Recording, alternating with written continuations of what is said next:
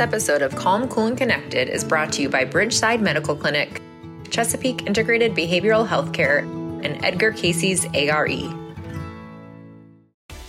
Now more than ever, we have an opportunity to be a positive force in the world, to help heal the divide, to treat each other and ourselves with respect.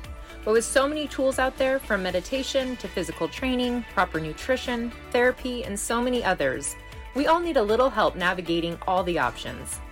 Join us as we share in depth information, insights, and thought provoking discussions that will help answer your questions about how to stay calm, cool, and connected during these times. Welcome to Calm, Cool, and Connected, your guidebook to peace of mind. Hello, and welcome to Calm, Cool, and Connected. I'm your host, Dr. Elizabeth Fedrick. Behavior analysis is the science of behavior, which is rooted in the psychological theory of behaviorism. And the focus of behavior analysis is to improve the daily functioning of individuals through behavior change. A specialized role in this field is a board certified behavior analyst who often provides mental health services for children who have been diagnosed with autism spectrum disorder, behavioral challenges, and other mental health conditions. Joining us today is Hannah Durbin, a board certified behavioral analyst. She's going to share with us about her role in the field and give some tips on how to more effectively handle behavioral concerns with children. Hi, Hannah. Welcome to our show. Hi, thanks for having me. Yeah, thank you so much for joining us. So, before we jump in, tell us a little bit about your background. What is it that you do in this role, and how did you get into this specialized? I mean, it truly is a specialized role that requires the certification process after a master's. So, tell us about that process. So, this role kind of landed in my lap on accident as an undergrad. I wasn't doing well in a chemistry class, and I approached my chemistry professor for some assistance. And he asked what I wanted, what I wanted to do, and I described to him the population I wanted to work with. And he said, "I don't, I don't think you have the right idea. I think you would really like applied behavior analysis." And I said, "I've never even heard of that." And he said, "Well." I know someone who's looking for a new behavior therapist here's their name and number. And so I became a registered behavior therapist for a family of a child with autism as an undergrad. So my supervisor then was a BCBA. So that's how I was introduced to the field. Okay, got it. And so then from there, it sounds like your professor was correct. That was the population you enjoyed working with. So have you been doing it since then? Yeah, I picked the population of young children with developmental disabilities early on in in undergrad, that's who I knew I wanted to work with, but I didn't know that this was the type of work that I wanted to be doing. And how would you describe? So, someone when someone asks, "What is a board certified behavior analyst?" How do you put that in a nutshell? How do you describe that? So, I always describe the intake process of when we get a kiddo that's referred to us. So, first, a kid gets an autism diagnosis, and the family says, Now what? So then they come to us and we complete several assessments across the board and identify skill deficits and we say, okay, these are where the milestones are where the child is not meeting where they should be according to their age with similar peers. And so I make very individualized goals for us in the clinic to work on to get those kiddos to where they need to be to hopefully be able to participate in a school setting with all of their peers. Yeah, which is so important because uh, we know that sense of isolation for some of these kiddos when they're maybe not developmentally on track. That just exacerbates the mental health concerns when they are excluded or they don't get to actively participate. How do you help the, these children and the families of these children get the kids to work more towards whether it's developmentally on track or just being able to associate with their peers? How do you do some of that work with them?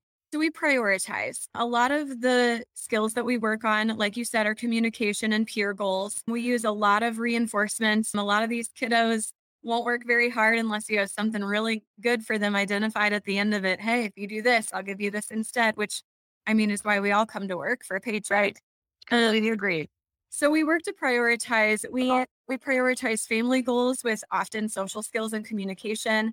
And then we prioritize those developmentally appropriate things, counting, letter recognition, all of those academic pieces that if they have those skills, they're more likely to be included in the classroom later.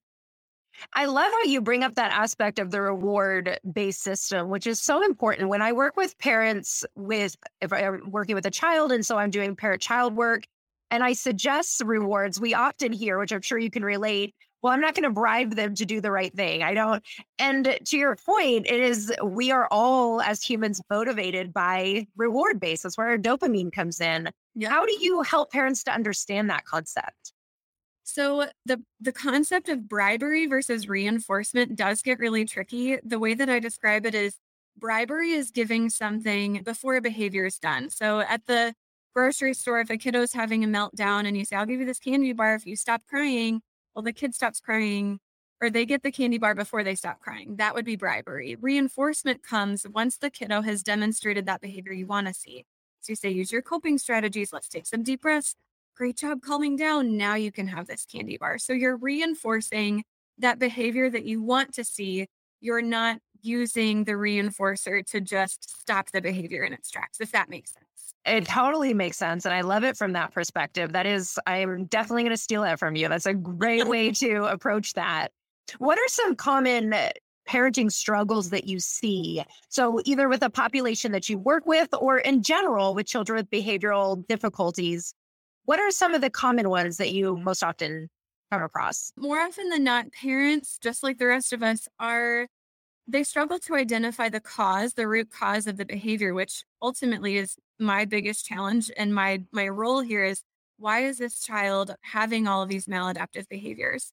And I think the biggest piece of information that I tell parents is remain calm. Like kiddos reflect your attitude. So if they're heightened and you come in heightened, it's just going to keep growing and things are going to get worse. But if you if they're upset and you come in and say, "I see that you're upset. I'm not sure what you need, but I'm going to sit here with you in the mud until we figure it out together. More often than not, that is such a huge help to parents and their kiddos if parents are just willing to sit in the mud and just kind of wait it out and calm down with them.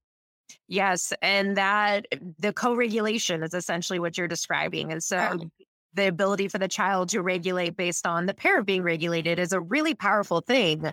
How about when it comes to communication difficulties? Because with some of these developmental delays, there is that directly impacts the ability to use their words, so to speak, to communicate what they need.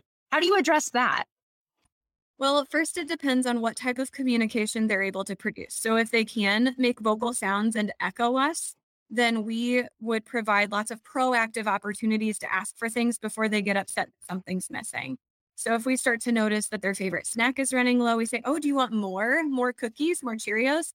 And they would be able to produce those sounds. If they can't vocalize, then we would provide lots of proactive opportunities to use picture cards to exchange as that communication mode. Or if a kiddo has an electronic device through their school or their speech language pathologist. So we identify that mode of communication and then we set up lots of proactive opportunities to beat the the behavior before they engage in it. Okay, yeah, which makes a whole lot of sense. And when you were talking earlier about the coping skill aspect, so the suggestion use your coping skill, let's regulate first. What are some of these coping skills that maybe if you could just even give us an idea of two of them that you most commonly suggest? It's child specific. That's so tough. Okay. Um, but the ones that I see most often are like taking deep breaths. That's that's a big one. And then a lot of our kiddos that engage in aggression or self injury, we give them something else to destroy. We give them a pillow to hit, some paper to tear. If that's something that they need to get their anger out, then we allow them to do it in a safer in a safer way. Okay, great idea. What is your favorite part of your role before we wrap up? I'd like to know. So you went into this job not really expecting it and now it sounds like you really love it or are passionate about it. What's your favorite part of it? Two things come to mind. First, no day is ever the same. My job is never boring it's there's always a challenge which can be tough because I never it's not like I always have the right answer. So sometimes it's quite a challenge. So like, oh, this is really tough, but it's never boring here. And the second thing is when parents come in with little wins. So we have a kiddo right now that struggles with transitions and we've been working on teaching him bargaining tools saying, Hey, can I have two more minutes to play? And we say, Yeah, great job staying calm and asking. Absolutely, you can bargain for more.